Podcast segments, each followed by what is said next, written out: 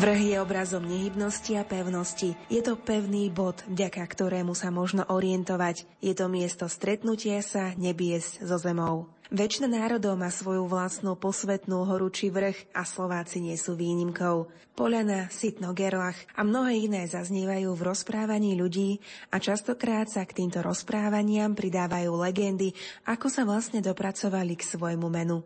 Vrchy zachytávajú dážď, ponúkajú úžasný výhľad – a my vám ponúkame rozprávanie troch mužov o vrchoch a horách, v chodských vrchoch, o zobore a o vrchu krásin v Bielých Karpatoch. O tomto všetkom nám porozprávajú v nasledujúcej hodinke Dušan Mišík z Ružomberka, Vladimír Liban z Nitry a Alfons Líška z Opatovej pri Trenčíne. O dobrú hudbu sa dnes postarala Diana Rauchová, o techniku Marek Grimovci a príjemné počúvanie praje Mária Trubíniová.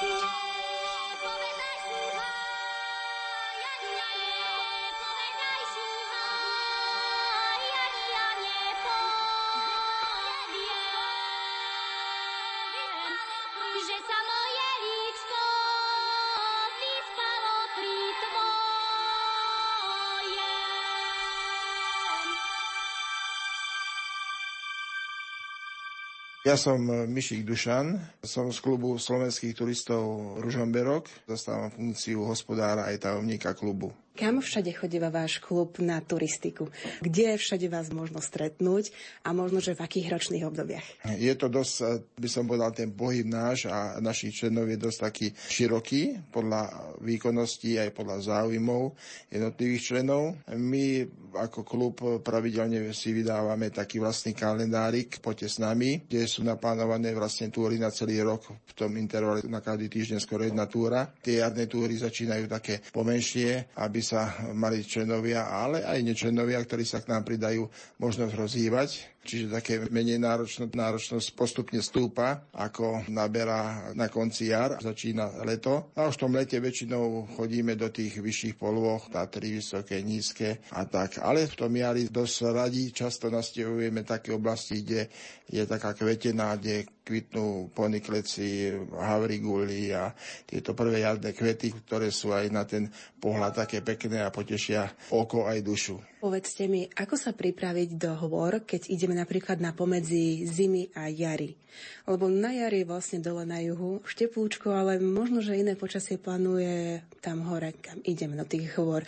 Ako sa pristať na takúto turistiku? V každom prípade treba ráta s tým, že, a to myslím pre každom období ročnom, že počasie sa môže počas dňa zmeniť. Čím je človek vyššie, vo vyššej nadmorskej výške, tým môže byť väčšia zima. Tak v každom prípade treba mať nejaké náhradné oblečenie základ základné a nejaké také teplé oblečenie, ak by sa náhodou toto skrutilo. Ale v tomto období, kde je prechod zimy a na jar, treba ráta s tým, že miestami môže byť ešte sneh veľa, môže byť ešte ľad. Čiže dobré je mať minimálne aspoň tie palice, také tie lyžiarske skladacie so sebou, prípadne dáke tie návleky na topánkach. Treba ráta s tým, že môže byť aj mokro, blato, tak uh, s týmito vecami treba rátať, aj keď z vrchu svieti slniečko, lebo tá zem sa ešte len rozmrazuje, takže na to treba dať pozor. No. Pri vašich túrach stíhate si všímať aj prírodu, ako ste už spomínali, niektoré rastlinky začínajú kvitnúť, všimnete si nejaké zvieratá, viete pomenovať tie vrcholy.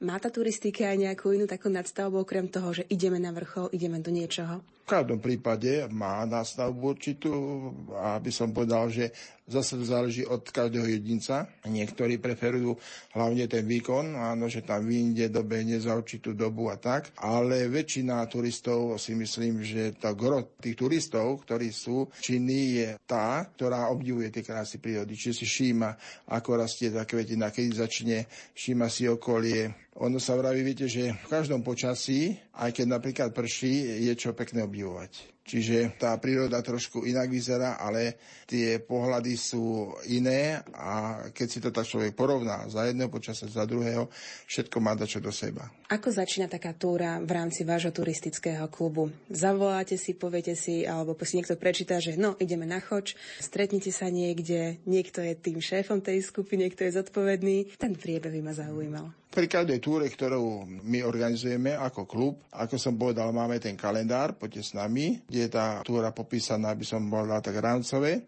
Potom pre tou túrou zhruba tých 5-6 dní predtým, do toho týždňa, vyvesujeme ešte vývesku. Máme vývesku v Žomberku, v skrini, kde sa napíše, kto je vedúci túry, má tam číslo telefónu a ešte posielame aj všetkým členom ako mailovou formou tento oznám, že kde sa stretneme, akým prostriedkom ideme, o ktoré prídeme, predpokladaný návrh, aká je náročnosť tej túry, aby sa tí ľudia vedeli pripraviť, prípadne výstroj, ktorú treba zobrať so sebou. No a ako som povedal, že tam je určený vedúci túry z našich, ktorý je školený, väčšinou sú to inštruktóri turistiky. Majú mladí ľudia záujem chodiť na hory, alebo skôr gro vašich členov sú ľudia v produktívnom veku a možno dokonca seniory? Gro našich členov je produktívneho veku. Časť tvoria seniory, ale by som povedal asi zhruba rovnakú časť tvorí aj mládež. V našom klube sa dosť venujeme aj tejto stránky mládeži. Z hodou okolností ja robím túto činnosť už skoro 30 rokov a patrím medzi najstarších vedúcich turistických oddielov mládeže na Slovensku, kde vlastne pri našom klube máme založený turistický oddiel mládeže, v ktorom je zhruba okolo tých, ako kedy sa to pohybuje 10 až 15 členov a voláme sa druhý tom Rýchla rota, Druhý tom preto, že aj keď e, sme iba jeden turistický oddiel tu na, ale Nakedy v histórii e, nášho klubu bolo až 11 tomov, 11 tomov ako pri našom oddieli, pri našom klube, kde každý mal svojho vedúceho, no ale postupom rokov by som povedal, tá činnosť trošičku ako ustupovala dozadu. By som povedal ani nie z nezáujmu detí alebo mládeže. Podľa môjho názoru tá mládež má stále záujem, ale z nedostatku vedúcich. Robiť vedúceho je to pomerne dosť náročná robota z toho dôvodu, že je tam veľká zodpovednosť za tie deti. No a človek sa musí pripraviť, aby tie deti zaujal, aby vôbec chodili, lebo dnešné deti majú toľko, by som povedal, tých vonkajších podnetov, ktorých môžu zaujať.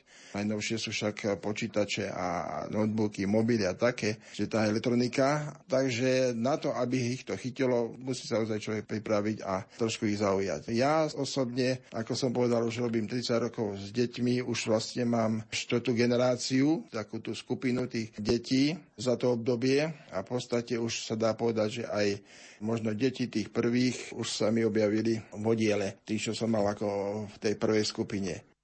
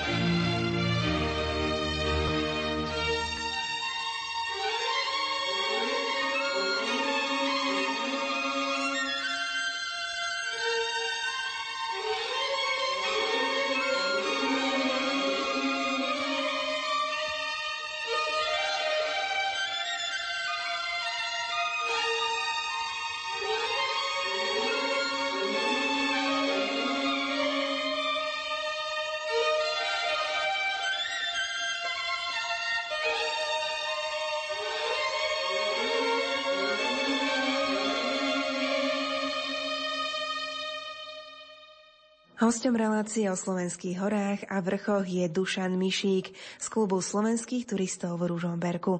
Vyše 30 rokov pracuje s ružomberskou mládežou a deťmi a učí ich k láske k turistike.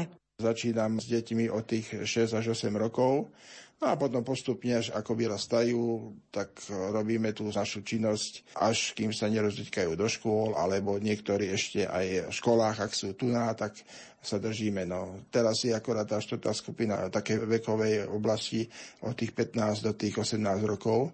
A potom ešte sú tam aj trošku starší, ktorí sú už ako väčší, lebo to ohraničenie členstva v turistických oddieloch mládeže je zhruba do 26 rokov.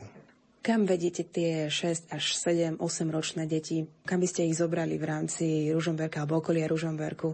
Do akých hôr? Čo zvládnu? Čo sa týka ako tej vlastnej činnosti, tak v každom prípade mávame bežne raz do týždňa akože schôdzku, kde máme nejakú teóriu a potom vždy cez víkend ideme niekde do okolia Ružomberka zväčša. To je ako taký bežný program. My máme to šťastie, že máme okolo seba tých hôr, tých kopcov veľa a tak e, postupne záleží zase od vekovej kategórie tých detí a ako sú, my som povedal, už vychodené, ja to volám tak, že vychodené, lebo turista sa musí vychodiť a tak aj tú náročnosť tak volím.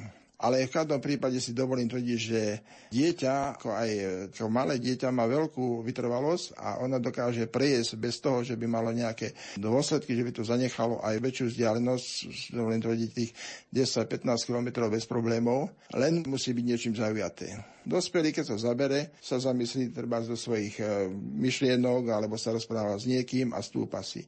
Dieťa nie, dieťa to začne nudiť a začne hneď a koľko ešte a kam a toto a po čo ideme tam a také veci, to myslím, že všetci poznajú, takéto otázky svojich detí, no ale keď ho zaujme niečím a to dieťa prejde tú vzdialenosť, ani si neuvedomí. A verte tomu, že sa nám stalo ich zrazí, keď boli aj dospelí, že sme prišli niekde do cieľa, dospelí si posadali ústaty, deti si za chvíľu sadli a za chvíľu hrali fotbal alebo čo už behali. A my sme sa nečudovali, že ako to môžu a vázu. Aké sú vaše obľúbené destinácie, kam vchodievate radi na prechádzku, na turistiku? Máme to šťastie, že tu na okolí máme tie hory všade, no taká obľúbená destinácia je, by som povedal, Chodské vrchy, ktoré vlastne ohraničujú Ružomberok z tej severnej strany. Je to také pohorie vápencové, zhruba dlhé okolo 24 km a je to trošku také iné pohorie, ako sme u nás naučení. Má síce dĺžku 24 km, ale ono je rozoklané dolinami, Takže nedá sa robiť napríklad nejaká reveňovka na tom.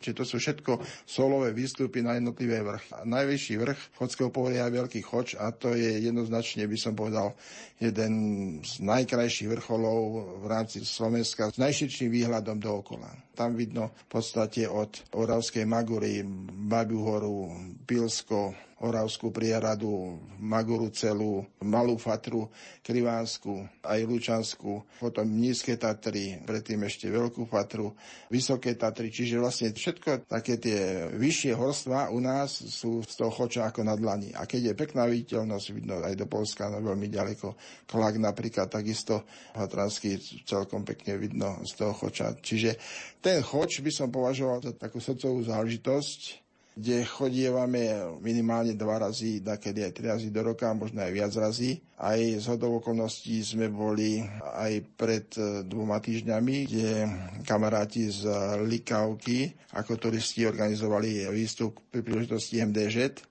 no tak sme boli podpori svojou účasťou. Z hodou okolností bolo veľmi krásne počasie, bolo tam snehu, koso drevina pod snehom, výhľady, ako som pred chvíľou popisoval, všetko dookola bolo vidno, modrá obloha, taká gíčová, ako sa dá povedať. No a potom pravidelne na Silvestra takisto chodím a väčšinou už ak idú títo moji tomíci so mnou, tak tí starší, lebo býva také, by som dal to zimné, také náročnejšie podmienky bývajú sneh, zima, kedy vietor, no ale to sa robí už vyše 40 rokov ten výstup.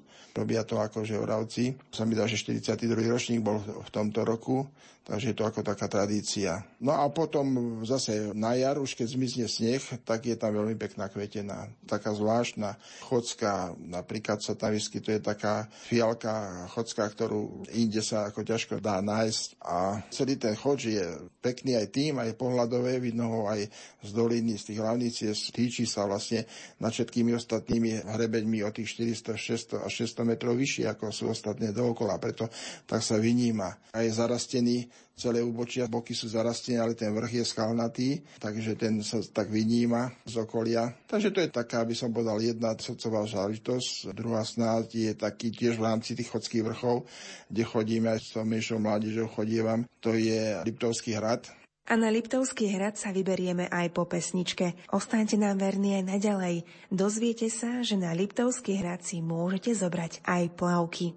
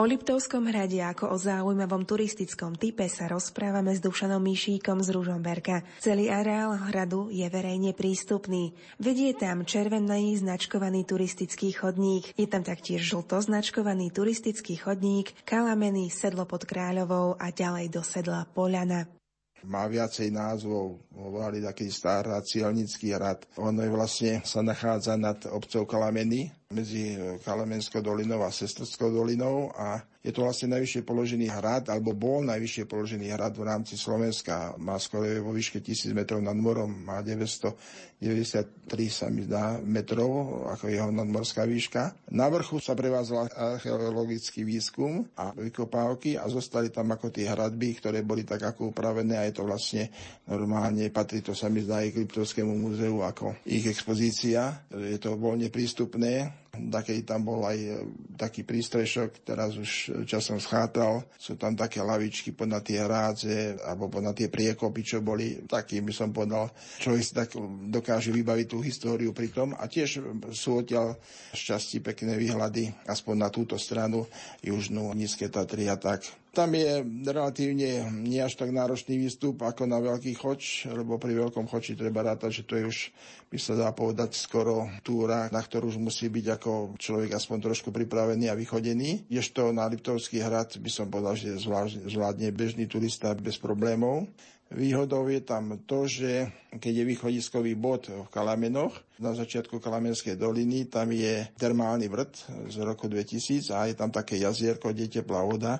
Tam sa kúpu normálne ľudia, tam je okolo 33 stupňov a odtiaľ sa priamo dá výsť po žltej značke hore na tento hrad, ale je to, ako by som povedal, kruhová značka, čiže výhoda je to, že keď tam takto príde autom, tak vlastne vyjde, obíde si celý okruh a vráti sa zase na to isté miesto. Je to tiež taká pekná oblasť, ktorú by som možno aj doporučil ako kamarátom, turistom, ktorí tam ešte neboli, pozrieť si to, zavítať. Ono vlastne celé tie chodské vrchy sú svojím spôsobom nejako zaujímavé, takým trošku iným spôsobom ako bežné. Či sa to už začína šípom, aj keď šíp sa považuje za kopec, ktorý v niektorej literatúre sa hovorí o tom, že patrí ešte do chodských vrchov, ako Šípska Fatra, tá oblasť sa volá Šípska Fatra. Niektorí to pripisujú z hľadiska, ako by som povedal, tým chodským vrchom k tomu pohoriu, ale zase druhá časť Veľkej Fatre, aj keď ju oddeluje od Veľkej Fatry Váh. Takže to by som nechcel polemizovať, že čo je pravda, už nemáme na tých eh, povolanejších. No ale v podstate vlastne eh, celý tento pohorie začína odtiaľ, od toho šípu. Potom sú tam viaceré tie kopce Havrán, Radičina, robili turisti z Hrboltovej, Jozefovský výstup. Potom tu nám máme na Ružomberkom priamo Čebrať, tam zase chodievame vždycky ako ružomberskí turisti na Štefana, ako štefanský výstup. Tam je zase veľmi pekný pohľad na Ružomberok a na toto pohorie a, a nízke Tatry. No ako tak som povedal potom ten choč. No a potom ďalej zase ďalej je prosiek a Kvačianská dolina, to myslím, že je dosť známa ako povedomí turistov.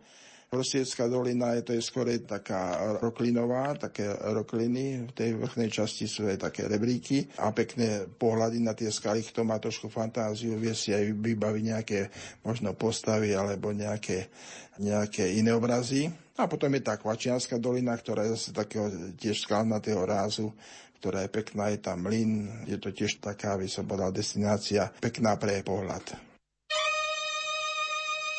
thank you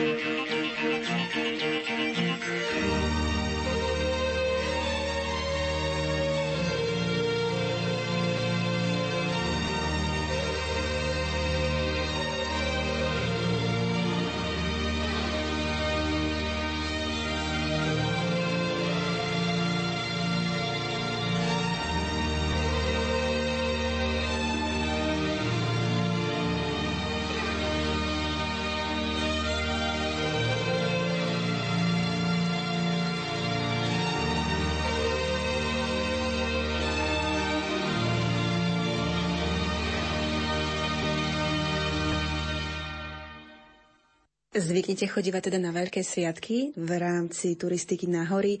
Veľkú noc kde strávite? Budete v kruhu svojej rodiny alebo máte naplánovaný nejaký výstup? V súčasnosti, ja mám pravdu povedať, ani neviem, lebo mám nastúpiť do kúpelov budúci týždeň, ale ak budem doma, tak vždycky práve na Veľkú noc, na Veľkonočnú nedelu zase robí Združenie Vokolinec výstup na Sidorovo ktorý sa vypína nad Mkolíncom, takže tam robia pravidelne ako veľkonočnú nedelu výstup a pondelok zase veľkonočný výstup sa robí práve na tento Litovský hrad čo som pred chvíľou spomínal. Takže to vždycky chodím nedelu tam, pondelok zase na hrad. Väčšinou sa chodí na hory alebo na vrchy kvôli tomu krásnemu výhľadu. Prečo sú potom také nejaké nočné pochody? Čo fascinuje turistov, aby išli do hôr alebo do lesa v noci? Súčasne som sa aj ja nočného pochodu isté, že hej, no viete, to je, tak ako som hovoril možno ako s tým počasím, že je tak, že za každého počasia, keď to človek vníma, to okolie, tak trošku je to taký iný pohľad, iné zážitky a každé to počasie, aj vlastne ten stav tej prírody je iný. Takže aj tá noc dáva také svoje určité podnety, že kde človek ide, teraz sa musí inak orientovať, počuje iné zvuky, ako sú bežné e, cez deň. Ešte keď sa do toho trafí aj, dajme tomu, že je nie zamračené, vidí peknú oblohu, hviezdy, tak to má taký iný romantický nádych. Čiže aj tá noc dá niečo pre toho turistu. Len si to treba vždy vedieť, ako zobrať, alebo vyžiadať, alebo vnímať to, čo nám poskytuje tá príroda. Po pesničke sa z regiónu Liptov presunieme do Nitry, nad ktorou sa týči zobor, s ktorým súvisí množstvo legend.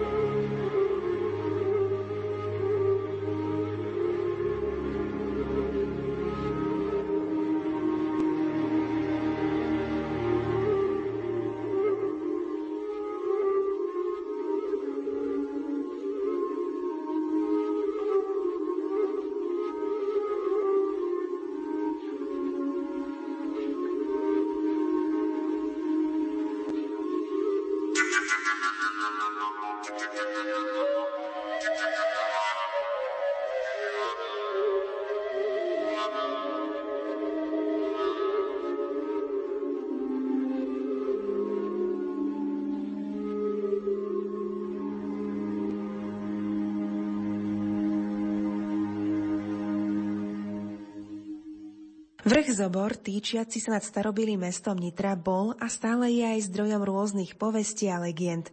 Najviac sa ich však zachovalo z veľkomoravského obdobia, ktoré je považované za zlatú éru Slovienov. Legendu o Svetoplukovom meči nám povie Vladimír Liban. Keď máme hovoriť o Svetopulkovom meči, prípadne také ako povestiach, ktoré sa zachovali, tak môžeme hovoriť o povesti českého kronikára Kozmasa, ktorý keď sa vracal do Stremostavy sa v Nitre získal podklady pre dve povesti o kráľovi Svetoplukovi. Jedna ako pomohol pustovníkom na Zobori postaviť kostol, za vydatnej pomoci kráľa Svetopluka oni postaviť ten kostol. Druhá je ako Svetopluk, e, unavený životom a bojmi, keď zostarnul, išiel do Tmavej hory nedaleko Nitry na vrchu Zobor, kde zabil konia, zakopal svoj meč, za asi rúcho pustovnícke, nehal sa ostrihať a vstúpil benediktínom do kláštora, kde prežil zvyšok života. Pred smrťou sa dal spoznať a dal synom lámať tie svetoplukové prúty. To je jedna takáto. Druhé také dosť zaujímavé. Na Pražskom hrade v Klenotnici je uložený medzi pokladmi meč. Je tam poznámka, že král Karol IV., český panovník, tento meč nehal uložiť pod e, takým akoby heslom, ktoré nadiktoval on. Meč svätého Štefana, bodka, jedna veta, krátke tri vety. Druhá je Uhorské kráľovstvo, tretia Slonovinová rukoveď. Inak tento meč bol veľmi starý. Keď sa zistovalo, že odkiaľ je ako pochádza, tak podľa spôsobu výroby, aký bol, podľa jedného slova, ktoré je uvedené na vrchnej časti meča z boku, označené pred tým slovom je kríž ako kresťanský meč. Dá sa stanoviť roky, že je to vyrobený meč medzi rokmi 800 až 820 okolí alebo priamo v meste Solingen, kde sa vyrábali donedávna veľmi ostré príborové nože, kde sa vyrábali veľmi kvalitné sečné zbranie pre kniežata šlachticov vysokých. No a tento meč pravdepodobne pri Binovi doniesol či už Adalram, ktorý bol polkrstením kráľa, alebo on doniesol s manželkou, ktorú mal vysoko postavený z rodu z Regensburgu, ale mal ho. Keď bol vypúdený Mojmirom, tak pravdepodobne meč ostane v Trianskom hrade. Možno, že ho mal aj Mojmír, ktorý ho vypudil, ale sa hovorí, že Svetopluk sa stal okolo roku 870 kniežatom, 894 zomrel, ale pred smrťou bol korunovaný za panovníka, za kráľa a tiež nosí tento meč. Ten meč potom zostal na Nitrianskom hrade. Väčšinou tak bývalo, že vysoko postavený církevný hodnostár mal kľúče od pokladnici hradnej a od takýchto zbraní a klenotov. Keď syn Arpádovského kniežaťa Gejzu, Vajka, osirel, zomreli mu rodičia, bol pomerne mladý, tesne predtým sa nehal pokrstiť, dostal meno Štefan a v roku 1000, buď to bolo v decembri, alebo začiatkom roku 1001, bol pasovaný v Bíni, to je pri Hrone. Doteraz je tam zachovali starý kostol s podkotou svetenia, to znamená, že opravdu veľmi sa predrománska architektúra, potom pristavený je veľký kostol, doteraz je taká krásna pamiatka. Tam ho korunovali, pasovali za kráľa, dvaja šlachtici, ktorí boli Slováci, a boli to Poznaň a Hund. Títo doniesli meč, ktorý bol už vtedy starý okolo 200 rokov a nepasovali kráľa, povedzme, maďarskou šlachtickou šablou, ktoré boli veľmi dobré, ostré, ľahké, boli podstatne modernejšie ako tento meč, ale tento meč za to, že pochádzal z kráľovského rodu, už bol vo vlastnice viacerých panovníkov. Prítomný bol aj posledný člen rodu Slavníkovcov, ktorý bol vyvraždený Čechmi a bol to biskup svätý Vojtech. Keď sa stal Štefan kráľom a bol pasovaný, tak je tam taká poznámka kronikárov, že meč, ktorým bol pasovaný, nebol zavesený na ústroje, alebo tak by som povedal, na nejakom opasku, ktorý by bol ani nemecký, ani maďarský, ale na starým slovanskom alebo slovenskom. On potom vraj spraví po osvietení trikrát s tým mečom kríž a stal sa uhorským panovníkom. Tak myslím, že toto sú také dve skoro ako povesti o meči, ktorý mohol mať Svetopluk.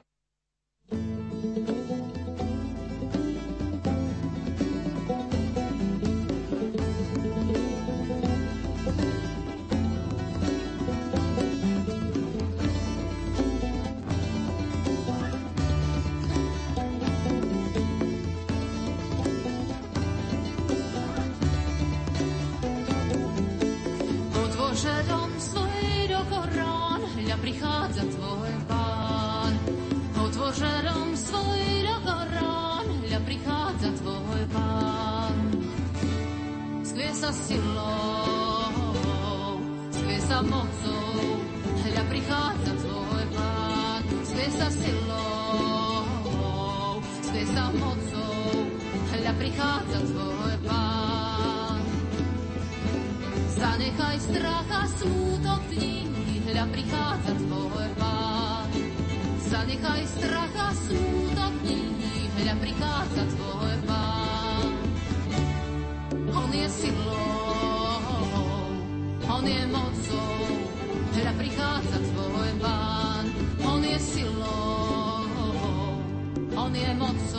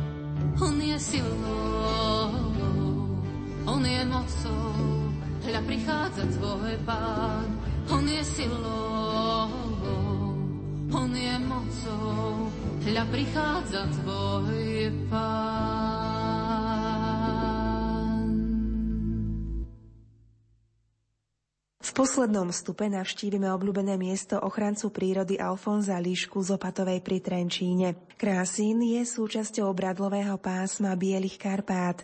Tvorí súčasť bočného hrebenia s nadmorskou výškou 516 metrov nad morom.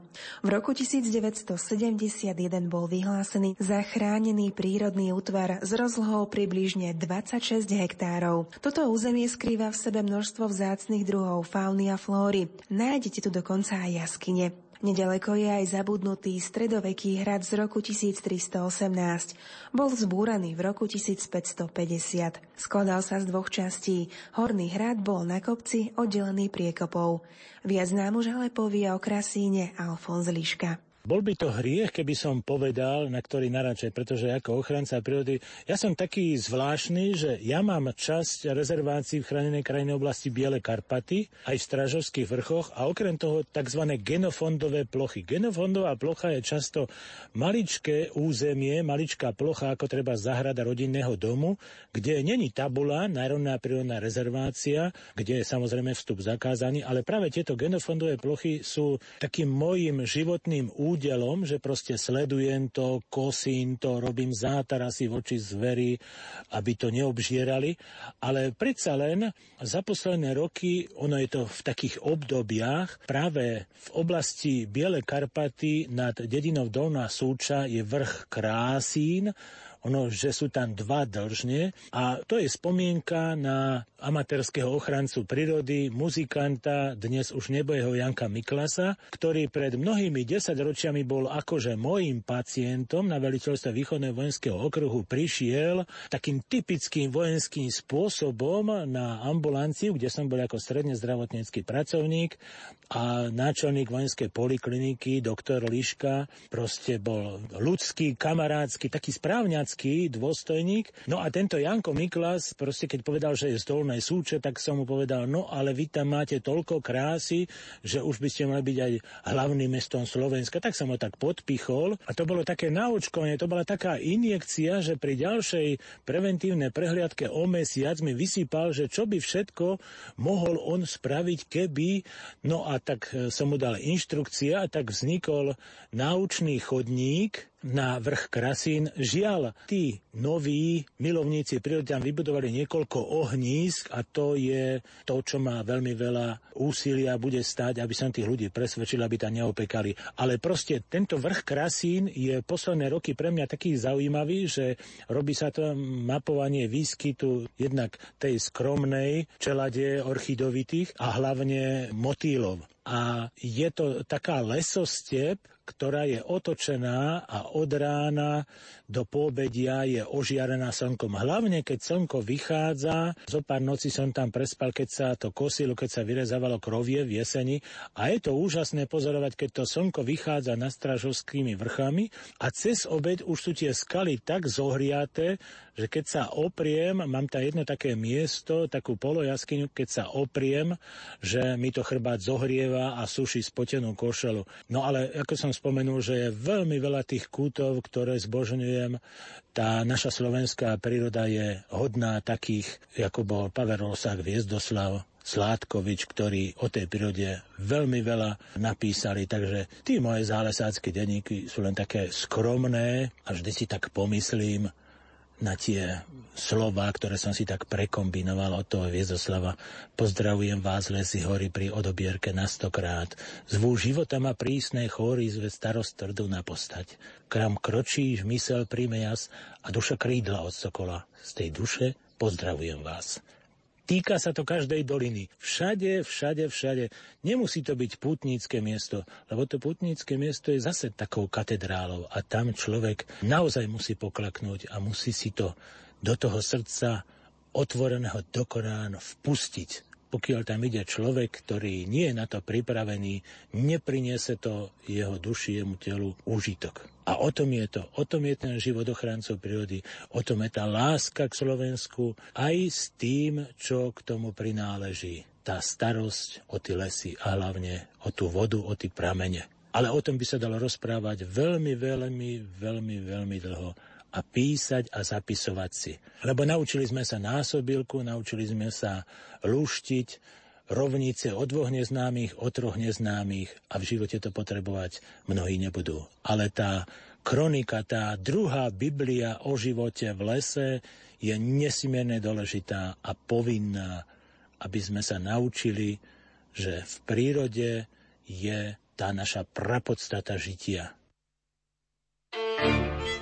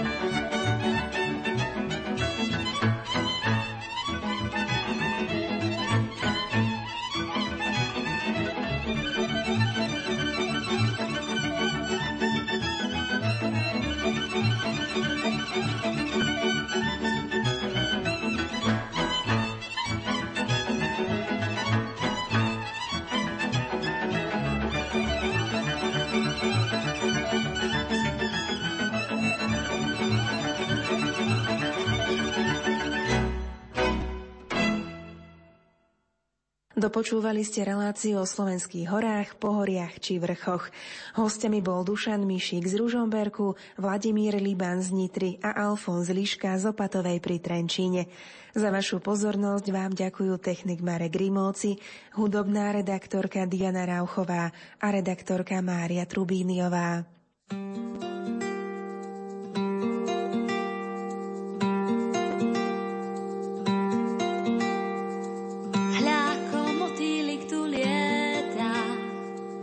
Srdečnom svite prvej jary.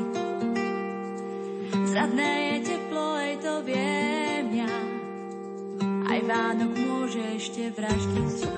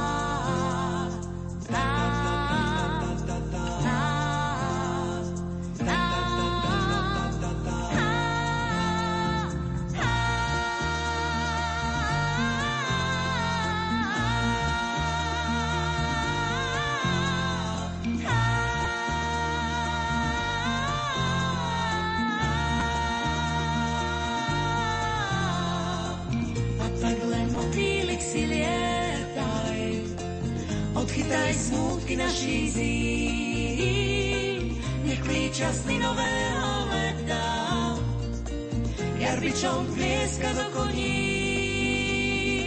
Stávajte hore sedmo spáči a pite šťašiarných dní.